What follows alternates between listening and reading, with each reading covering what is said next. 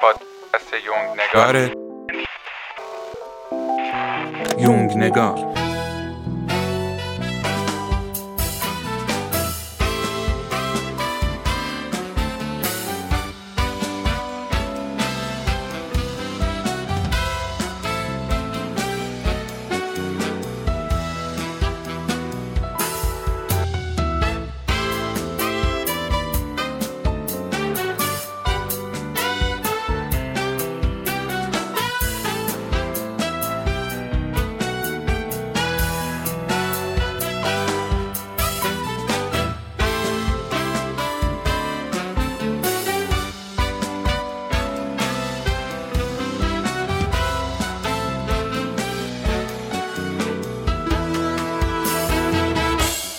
سلام. این پادکست یونگ نگاره و قرار درباره مکتب روانشناسی تحلیلی یا همون مکتب یونگ صحبت کنیم. کارل گوستاو یونگ یکی از بزرگترین و تأثیرگذارترین روانپزشکا و روانشناسای تاریخه. خیلی اونو بعد از فروید مهمترین روانشناس تاریخ می‌دونن. فروید توی سال 1900 مکتب روانشناسی رو تأسیس کرد تحت عنوان روانکاوی. و از اونجایی که یونگ هم همین مسیر رو دنبال کرد اون رو هم یه روانکاو فرویدی در نظر می‌گیرن. اما از یه جایی به بعد یونگ مکتب خودش تحت عنوان روانشناسی تحلیلی رو بنیانگذاری کرد. البته یونگ فقط یه روانشناس نبود اون فیلسوف، شناس، پزشک، عارف و یه متفکر بزرگ بود که از تأثیر گذارترین اندیشمندان قرن بیستم به شمار می رفت. نظریه های مطرح شده توسط یونگ مرزهای روانشناسی رو جابجا کرد و باعث شد که این علم جای خودش رو توی خیلی از علوم و عرصه های دیگه هم باز کنه و همچنین پای دانشهای مختلفی رو هم به دنیای روانشناسی باز کرد. هدف ما توی این پادکست اینه که هر کدوم از تئوری های یونگو توی فصل های جداگونه به صورت خیلی ساده و خلاصه براتون توضیح بدیم تا با استفاده از این نظریات بتونید خودتون رو بهتر بشناسید. همچنین در ادامه خلاصه کتابهایی از یونگ رو براتون میگیم تا هم بیشتر با اندیشه های اون آشنا بشید هم اینکه این خلاصه کتاب ها ترغیبتون بکنه تا برید اصل کتاب رو بخونید تا در این مسیر ژرف بیشتر غور کنید و به وسیله آگاهی و به کارگیری راهکارهای مفیدش زندگیتون رو متحول کنید. اما قبل از هر چیز لازمه که خود یونگ رو بهتر بشناسیم. اینکه این آدم اصلا کی بوده، چی کار کرده، چیا گفته تا بعد بهتون بگم که چی شد که من رسول ماجانی مجموعه یونگ نگار رو تأسیس کردم و تصمیم گرفتم پادکستی درباره یونگ بسازم و بهتون بگم که این راه چطور می‌تونه کمکتون بکنه با خودشناسی خودتون رو شکوفا کنید. کارل گوستاو یونگ فرزند یک کشیش پروتستان توی شهر کسویل سوئیس بود.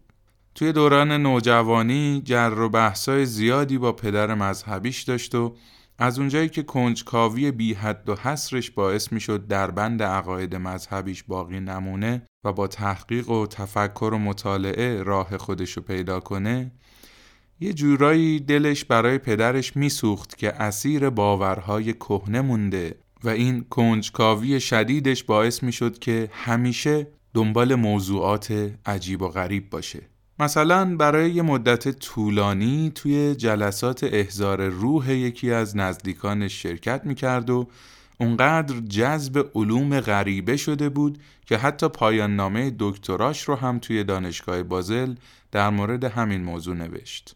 اون تونسته بود ارتباطات معنیداری بین ناخودآگاه و عقده ها با کار احزار روح پیدا کنه. پایان نامه ای که منجر به طراحی تست روانشناسی آزمون تدایی آزاد کلمات برای پیدا کردن عقده های شخصیتی و ساخت دستگاهی شد که امروز به عنوان دستگاه دروغ سنج ازش استفاده می‌کنن.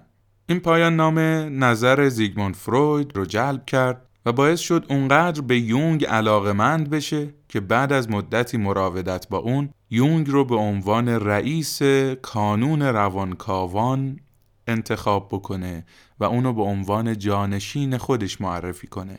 هرچند که این دوستی خیلی دووم نیاورد و مقالات بعدی یونگ که پاشو خیلی از عقاید فروید فراتر گذاشته بود باعث عصبانیت شدید فروید شد و نه تنها روابطشون رو مخدوش کرد بلکه یونگ مجبور شد از سمتش استعفا بده و از کار بیکار بشه فروید انقدر از دست یونگ عصبانی بود که همه جا حسابی زیرابشو می‌زد و باعث شد یونگ برای سالها خونه نشین بشه چون دیگه کسی اونو به عنوان یه روانپزشک به رسمیت نمیشناخت و از بین جامعه روانپزشکی اون زمان ترد شده بود. البته خیلی هم براش بد نشد چون همین انزوای طولانی مدت باعث شد اون برای همیشه تبدیل به اصلی ترین رقیب فروید بشه. یونگ تو این مدت به تحقیقات و تفکرات عمیقی پرداخت و تونست نظریه های جنجالی زیادی رو به جامعه روانشناسی ارائه بده که بعدها تبدیل به یک مکتب بزرگ و مهم شد. بعد از اون یونگ اونقدر معروف و محبوب شد و چنان جایگاه والایی پیدا کرد که تقریبا میشه گفت روانشناسا به دو دسته تقسیم شدن فرویدی ها و یونگی ها به طوری که امروزه به روانکاوهای طرفدار یونگ یونگیان اطلاق میشه. اعتبار یونگ تا اونجا افزایش پیدا کرد که سال 1948 مؤسسه ای تحت عنوان انستیتو یونگ زوریخ در سوئیس تشکیل شد و روانشناسا و روانپزشکای زیادی از سراسر دنیا برای گذراندن دوره روانشناسی تحلیلی یونگ به سوئیس سفر می‌کردند و یونگی بودن و سوئیسی بودن جایگاه ارزشمندی برای اونا به ارمغان می آورد. اما امروزه انستیتو یونگ منحصر به سوئیس نیست و کشورهای زیادی هر کدوم انستیتو یونگ های مخصوص خودشونو دارن. حتی توی بعضی از کشورها مثل آمریکا چندین انستیتو یونگ توی ایالات مختلف وجود داره. حالا دیدگاه های یونگ چیه و چرا ما تصمیم به ساخت این پادکست گرفتیم؟ یونگ نظریه های زیادی داره که در مورد هر کدومشون ده ها و بعضا صدها کتاب نوشته شده که توی اپیزودهای بعدی هر کدومو به صورت جداگونه براتون توضیح میدم. اما هدف اصلی مکتب یونگ و علت ساخت پادکست یونگ نگار خودشکوفاییه. حالا خودشکوفایی یعنی چی؟ بذارید یه جور دیگه براتون توضیح بدم. یه روانشناس آمریکایی بوده به نام آبراهام مازلو که شاید به نام مازلو هم بشناسیدش. مازلو یه نمودار طراحی کرده به نام هرم مازلو که به این شکله که یه مثلث رو به پنج قسمت تقسیم کرده که هر کدوم از مثلث ها گروهی از نیازهای انسان رو نشون میدن. پایین ترین بخش هرم ابتدایی ترین نیازهای بشر و بالاترین قسمت اون پیشرفته ترین نیاز رو عنوان می‌کنه که ترتیبشون به این شکله. قسمت اول نیازهای فیزیولوژیک مثل آب، غذا، هوا، خواب و هر چیز دیگه ای که انسان برای زنده موندن نیاز داره.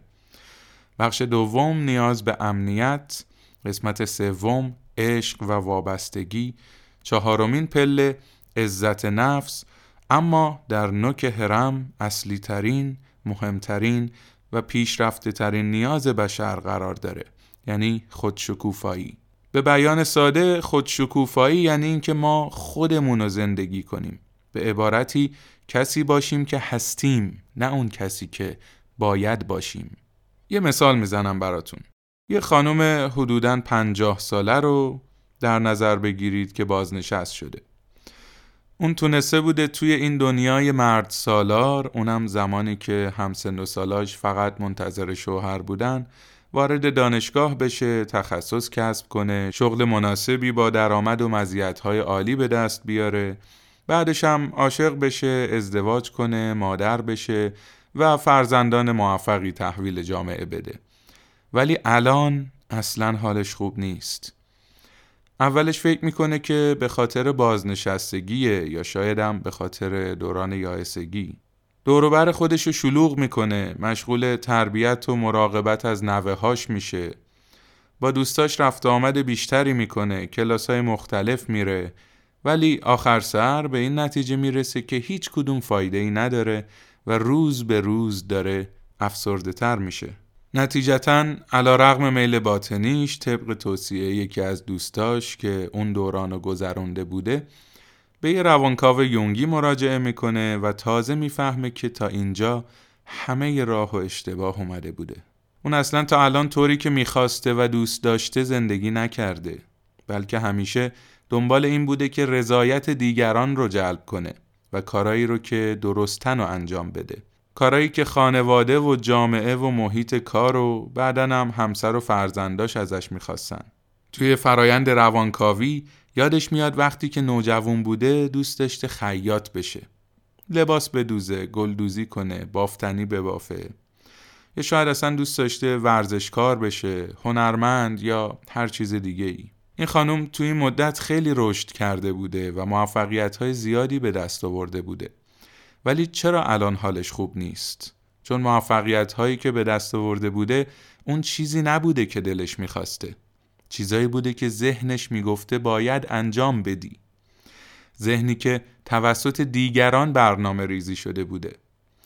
یونگ به ما کمک می‌کنه که خودمون رو بهتر بشناسیم. یعنی بدونیم چه توانایی هایی داریم علاقمون چیاست و به عبارت بهتری برای چه کارهایی ساخته شدیم.